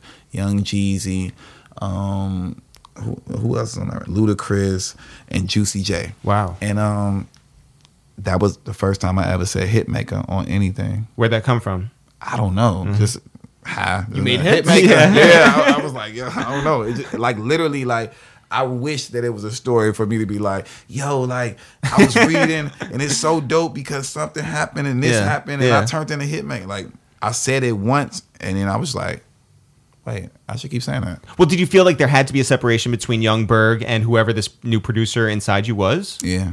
I felt like because um the music I was making was still good, it was just that it was such a persona and a stigma with that name and so much had happened and it's not really it wasn't my it was my fault of course, but being me, but at the same token this was the beginning of internet craze. So like I was like some of the first L's taken publicly, you know what I'm saying? And that left a taste in people's mouth, like it's, it's something to go with it. So I had to like re- regroup. Well, what do you think like really like put that taste in people's mouth? I just think that when you realize, like, when you see somebody, uh, okay, right now, I could compare it to this. You see the shit that Soulja Boy is doing right now. We're never gonna forget that. You are always gonna say Tyga. It don't matter if something else happened right there. So whether it be me with that chain incident or what, whatever, it's like it's gonna live on forever because of now how viral shit is. And I was the first shit that was really popping off like that, where people were getting clout for doing like that's when the times really were changing. Like, cause it wasn't really about that. At that point, it was like, if I shoot you, I'm gonna rob you. I ain't gonna tell you about it. Then the internet came on. It was like, ha ha ha, look at me. Yeah. You know what I'm saying? Like that became the clout chasing began at that point. Yeah, you were the first person I saw on like World Star that like Then was the yeah. Then was the then was the like first moment. Like World Star just got popping. Around- um actually our you know how we started off uh, with our AKAs? Mm-hmm. That's from a video That, someone from your team, after your chain got stolen, went on a MySpace video player and was like, "Yo, what up? It's whatever the person's name is, aka this, aka that, and you can find me at www. dot They never said the three W's. It's www.myspace.com slash whatever. And we were like, "Well, we need to do a video just like that for Jeff getting his chain snatched here on the Upper West Side." God bless y'all. And the and the video the video God bless y'all. video video did very well. May you flourish. And here we are, Thank you. ten years Yeah, later. exactly. Well, That's why um, we brought you up here to yeah. get the No, yeah, no. to get the cosign. in that in that period where you're starting to produce and you are a hitmaker, at least to yourself. Who do you give your beats to, or is it just to the camp? So, um, I don't. I don't make beats. Like that's what a lot of people think that I make beats. I don't make beats. You I, sound like one of those rappers who says I'm not a rapper. no, no, I don't like. No, it's more so like Oh, God makes them and gifts them to you. No, yeah, no. yeah. I'm no, the, I'm he's the, the hit you're, you're like maker. Puff. I'm the Puff Daddy of our generation, but so you I steal Rob actually- Holiday. no, I, I actually write the songs, actually do it though. But at the same token, it's like I my gift. I think that's incredible is that um I just know how to make a hit. So if I can take your record, rearrange your record, rearrange your beat. If you send me a beat and you know, I rearrange it, throw this, do this, do that, swing this, send me, you know what I'm saying? Different mutes and automations and all the other shit. And then I write the top line around it and I make it a hit record. I write it, I place it, I get the artist on it, I mix it or whatever. Like I'm just as involved as you as a record, period. So I just figured out where you got the name from. what? You make hits. so yeah, like I began, I don't know, like I, I started to take myself serious, and then um, I worked with a girl in Miami named Mia Ray, who was like my next casher, who sang the business or whatever, and like we made a whole project together, and that really like helped me think about like, damn, I'm about to be something great. Like I know how to make, and like the greatest gift is when people believe in you like when somebody believes in you to like gives their whole all to you like i don't care what you write me just as long as i sing it like whatever. So that allowed me to believe in myself even more. I moved to atlanta and i'm miserable. This is after the Bryant McKinnie thing folds and everything What makes Atlanta miserable? i'm just not clicky. I hate clubbing. I don't go to clubs. I don't do anything of that nature.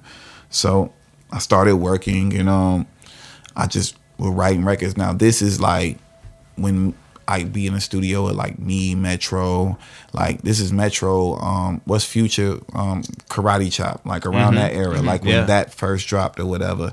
And Metro starting to get a little wave, and like we all around each other. And I'm still Yung Berg, like people knew me, and like we had little vibes or whatever. And um, I ended up writing this record at Mike Caren's studio with Shasha Jones called The One. And I'm like, yo, this is gonna be great. And it ended up being Tamar Braxton's record.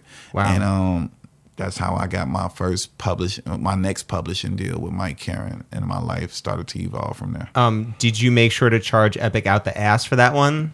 I think I did. Yeah, yeah. But me at the time, like my first placement, I'm like, oh, I want twenty thousand. They gave me twenty grand. I'm like, well, shit. yeah. Cool. Obviously, it, it feels great to get that Tamar record off. How do you follow it up? Mm, I moved to LA again.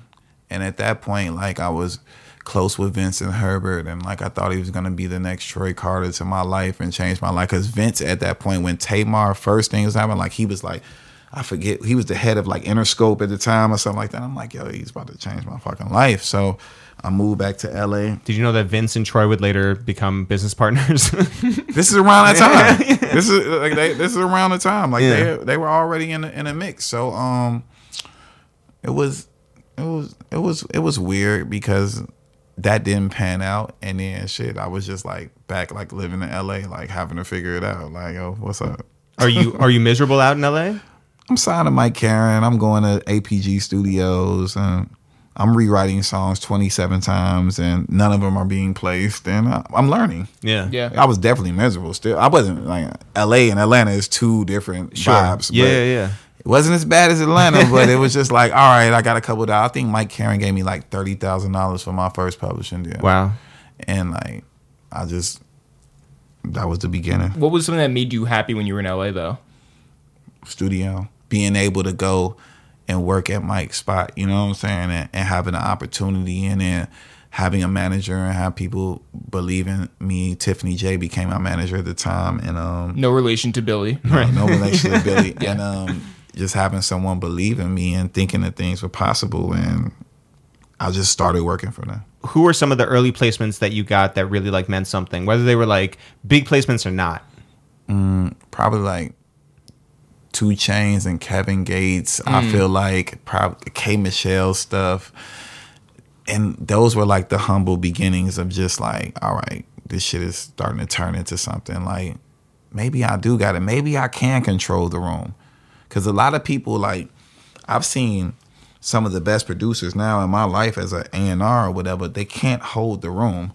They don't know what to say, when to say it. They don't know how to carry themselves. I've seen somebody with a number one record just be like coy, quiet, not be able to be in an interview with you guys, Yeah. not be able to deal with y'all shit, how you talking about the chain, all like and all this other shit, Yeah. and not be able to deal with it and like be able to navigate through it. So it's like Meanwhile, you're that guy who went to Power 106 for that mixer Mm-hmm. And captivated the whole room. Mm-hmm. So it's within you. exactly. So now you, as a producer, Mm-hmm. can go and take a room down and just Yeah, and then from there, I think I did King Louie featuring Juicy J and Pusha T. My mm-hmm. hoes, they do drugs. Yes. And, like, Oh, yeah, no. Yo. So that's that's that's when we first heard of you coming on the scene again, Okay, and right. we're like, no, like Yeah. like Berg. That's is me producing doing now. That's me doing the hook on the whole song and all that. That's in Screw. I, that's me doing the whole thing. That song is still so good. It's Still, still, got it on my iTunes. They'll never take it away from me. It's a great song. And and by the way, we did a top ten list whenever that was, Mm-hmm. and that was one of my favorite records. it might have been yours too. 15, Some- 14. something. yeah. That's crazy. Best songs of the year. Yeah. Mm-hmm. Did it mean something for you that that was a Chicago artist? Uh, or not? I was. I mean, like I heard him. Before, also, by the way, get a vibe. another epic artist. Yeah, I was just trying to. And that's why I was like, "Holy shit, I'm back working for Epic again." Oh my god, I was just trying to get a vibe off and like people to understand me. Like you got to understand, every record that you probably that. No, this is a fact. Ninety nine point nine percent of the time, every record you ever heard me do is an idea that me and my team come up with collectively, and then we give it to people. So like, if you think of a Big Sean bounce back or something like that, like that's something that me and Jeremiah came up with, and we I rented this big crazy house with no furniture and like was trying to hype myself up while Mike I was still dealing with Mike and like trying to pay the rent and do all this other stuff whatever and like we came up with that song and I thought it was trash. It was the last song of the night. I'm like man, that's some bullshit. And then come out, it changed me and Smash David life at one time. How does uh, Ty Dolla Sign come into your life?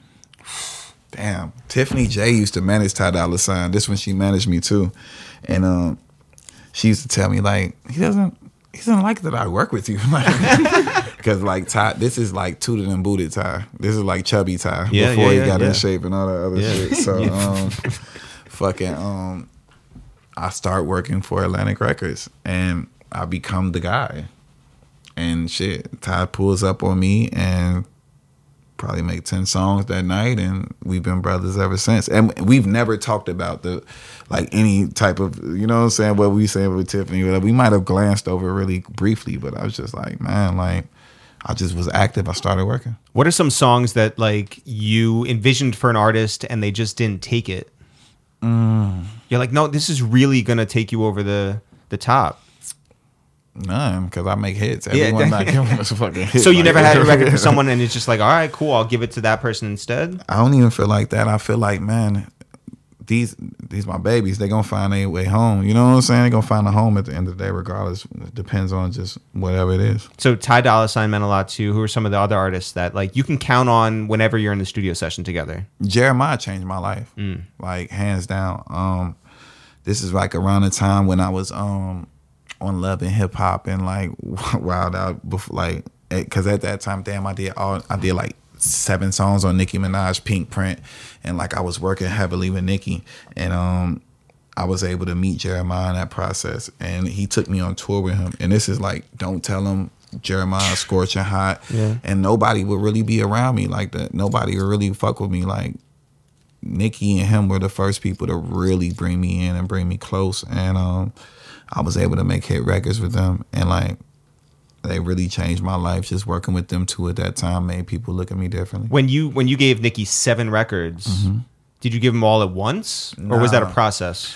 I went to Mike Caren's studio and I did a record that um and I named it Nicki and Hitmaka. And I'm like, yo, I'm finna give Nicki Minaj a record. Now randomly I go to the studio, Glenwood Studio in Burbank, to see my friend Sounds, who's also a producer, who's done great things. And um he's working with Esther Dean and her artist. She had an artist, Jasmine, I don't know what her name is. She was working with a younger female singer. And my friend who was with me at my time, my brother Doc, was like, um, I think that's Nicki Minaj over there in the other room. or Whatever. And I was like, oh shit. and I just made this song, Nicki and Hitmaka, like the night before. And I told my friend, like, yo, go go tell her I got some records for her. And I guess he went over there like, yo, Berg said he got some records. And he told it to the security. And he came back and told me, like, Nicki security said give her 15 minutes. She gonna let you in, come play some shit. I went, I played the Nicki and Hitmaka song. I played more songs, played more songs.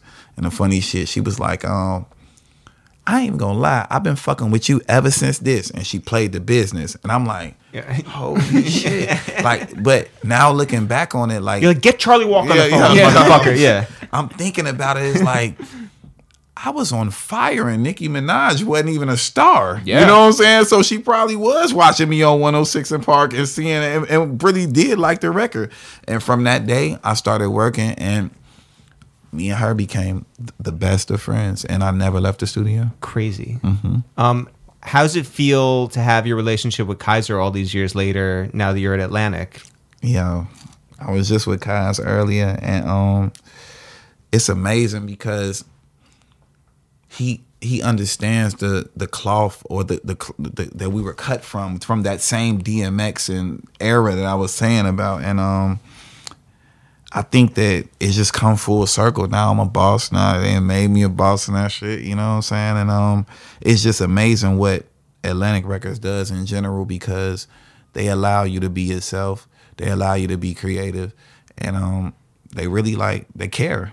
You know, so I really love Kaz, man. He's a good guy, man. yeah. Have you played Monopoly with? I'm not doing that shit. Man. No, no. I see Kyser at uh At Prime Joe's? one, at Prime One Twelve Oh, yeah, yeah, in South yeah, Beach. yeah. Yeah. Hot, what's up, bro? Good. Hey, hey, hey, cool. See you later. You're not going over to Joe Budden's for Monopoly night with Uh, Kai's no, and Irv and no. Angie, Angie. and everybody. Yeah. Yo, I'm old as I'm old. I'm not that old yet. I'm trying not to stay in club. my lane. It's not the yeah, club. yeah, I'm Yeah. staying in my own lane. You know that Joe's a cheater when it comes to Monopoly. Yo, Joe is a cheater and everything. Man. He's hilarious, yo. So, what what got you through those those dark years, knowing within yourself that you could be bigger than Yung Berg ever was, knowing that you had more inside your tank, and that maybe people didn't see it, but you did.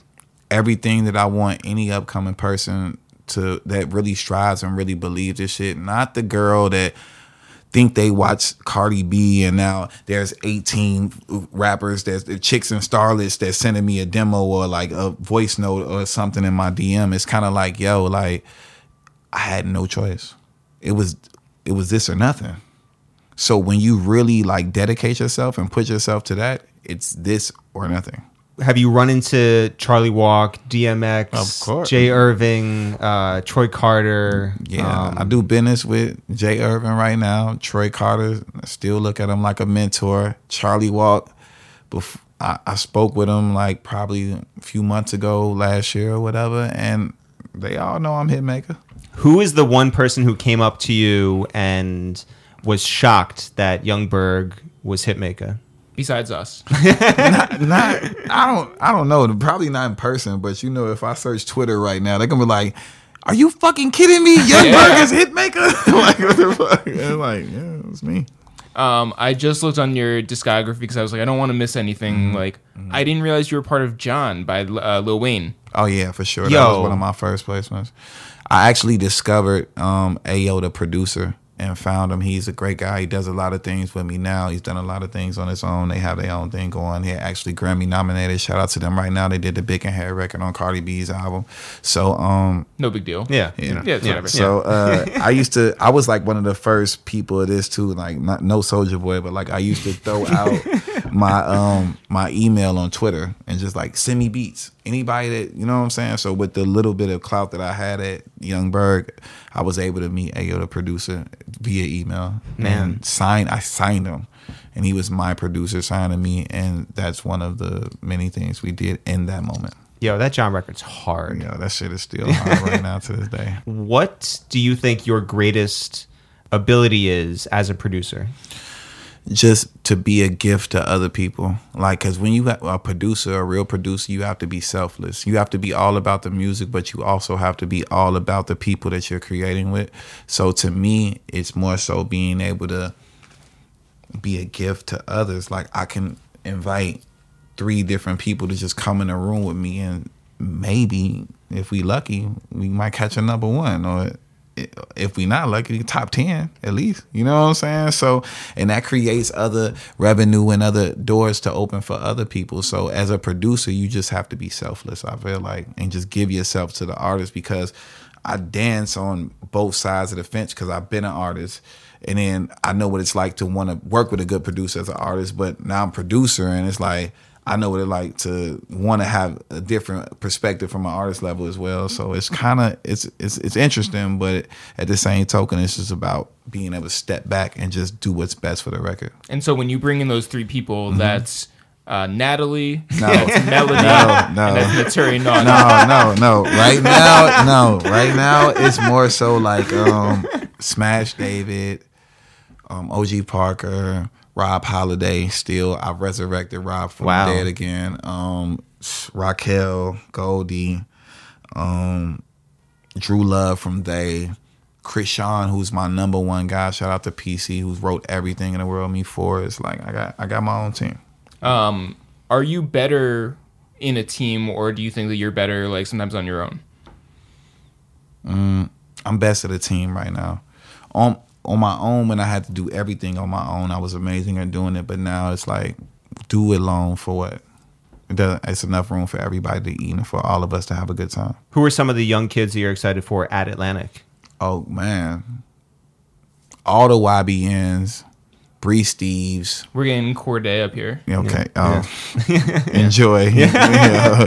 Um, who else is amazing? I really love um IBJ. I just heard her stuff. Lion Ray just played me some other stuff. Um, everybody I'm working with, I'm working with all of them, so I don't want to overlook nobody. And I say no words. I'm sorry, all of them. And and this was this was news, but not news to us. You got an album coming, Yeah. and what does that album look like? What does it feel like? How many Ed Sheeran songs are there? 80. nah, this shit is hard. Um, I never imagined that I was gonna do an album again. Like, I didn't think that it was possible, but once I became who I am right now, I guess it's possible. So everybody's on it. Just know Yeah. everybody's on my album. And it's not a DJ Khaled, like it is a DJ Khaled ish producer album. I'm not. I'm probably gonna get a get a eight, a Yeah, twelve off yeah, though. yeah. Because I I redid the bit. I did my own ten year challenge. I redid the business and flipped it like how I flip everybody else's records. I flipped my own record, and so I'm doing my own ten year challenge on my own self. That's awesome. Yes, sir. Do you still have a chip on your shoulder? No, hell no. I work with people that diss me when I was Yung Berg. Like Gucci Mane that had mad like Yung Berg dislit records and I did tone it down with him and Chris Brown and we're cool as cool as Wait, man. why did he diss you? Oh my God, I don't know. He's he, it was that era. It's the old Gucci. I can't speak for the old Gucci. Well, so what? Like, how do you open yourself up to working with people like that? You just have to. It's business. Shit is business. Nothing's personal. Nope. Do you hold any grudges about anybody? Nah. That's that's pretty amazing. Yeah, that's the only way to really live for real, for real. Because if you walk around holding grudges, that could hold you back from getting your own good experience off. So I don't never want to like close doors that can ultimately open money for me at the end of the day. You know? But you still speak your truth. Hell yeah. Yeah, I mean, obviously, listen to you on this podcast. Yeah. Like, I don't, I don't care, bro. Right. I'm me. I'm me. Like a lot of people in this podcast have been like, "What you talking about that shit?" I, I would scream, would have screamed the podcast before I even came. Or my manager said, "Yo, you could talk about." I don't give a fuck. I'm an open book, bro. Okay, so then, if we're being completely honest, Oh shit, you are you are yo, you are that guy, bro. Yo, yo, why did you not escape the room? yo. Who, whose fault was it? Was it Joe? I Joe's? told you I was with Natalie. I was trying to get some box, and it, I was, yo, it wasn't working. Yo, I was distracted. I was trying to fucking court a woman, and it didn't work out for me. You ever get played by a chick when you really think you got money? You trying to have it? Like it was happening to me at the time. I was she felt like money. Oh my god! Listen, um, we, we told you this off mic. We'll tell you on mic too. No one had a year like you had in 2018. No Not one has. Soulja? No one. Has, no one That's has. that's 2019 though. no one Yeah. has no one has created a, a, a lane for themselves like you. Congratulations on on your whole career, your whole journey, not just the Hitmaka stuff, but getting to this point because none of this happened without that first stuff. So congratulations for making it to this point. I'm glad we linked up and, and thanks for coming through. Oh, thanks, Thanks everyone for listening to this new episode of Waste Time with the Real Jeff. People want to find out more about us. I'm Eric, you're Jeff. Together, we have a new apartment. Jeff, if people want to find out more about this podcast, it's called A Waste of Time with It's the Real. If people want to find out more about what's going on with us, we are It's the Real. Where? Where? Can? Can? They? They? Can always go to itsthereal.com, I-T-S-T-H-E-R-E-A-L.com. No apostrophes, no spaces, new apartment, new newsletter. Everything is happening at itsthereal.com. Make sure to sign up for that newsletter. There is a dedicated button. A lot of people have been wondering, how do I sign up for the newsletter? Just go to the website. You can also find us on Instagram and Twitter and DM us over there. Let us know that you want to be on the newsletter. We'll put you on. Very easy process. You can always find all of our old episodes and our new ones. If you search for A Waste of Time with It's the Real or search for just It's the Real because A Waste of Time with It's the Real is a pretty long name, you can just go to iTunes, search on Spotify, search on SoundCloud, search on Castbox. Jeff, where are we on social media? Social media, we are at number one. we are uh, on Twitter at It's The Real, Facebook at It's The Real, and Instagram at It's The Real. This is one of our favorite parts of the podcast where we send out words, say who wants to be shouted out, and we have a whole bunch of names, a whole bunch of people, a whole bunch of fans who are very excited to hear their names. So, Jeff, who we shouting out? well, here's the thing. A bunch of these people I meant to shout out last week, So does this and still I count? promised them that I would, All right. I fucked up. Do we get points taken away? How does this work? No, like, you know, be happy I'm just saying your name or whatever. um, all right, so these are all people who signed up because they they rated and they subscribed to Two Jews and Two Black Dudes, our movie podcast the locks. They did that on uh, iTunes. So here we go. There is Debo1 underscore Big shout out to Debo. who's been so vocal in our in his support for us. I also want to shout out Gerald Simmons 311. Shout out to Gerald. Who sent video proof of him subscribing to our podcast. Big I want to shout out Jake Queens from London. shout out to everyone out there in London, but especially Jake Clean. Jake Queens. I also want to shout out Shan22 from Sydney, Australia. Whoa! Shout out to Shan out there and across the world. Yeah, and she's been amazing. Shout out to Shan. I also want to shout out AG1NY Alexander. Shout out to Alexander. World Traveler Alexander. I also want to shout out Corey Lavelle, Big Providence, Rhode Island. Big shout out to Corey. April's boy. I want to shout out the Prince Hakeem Oh, shout out to Prince Hakeem. from San Francisco, who also said we had to shout out his son, Tariq, aka the Curl God Jr. He said that people should listen to the Last Dragon review by Two Jews and Two Black Dudes on iTunes. He said you'll probably get mad at a couple people. Which, gonna- yeah. which people? I don't know. You guys listen and tell us. Yeah.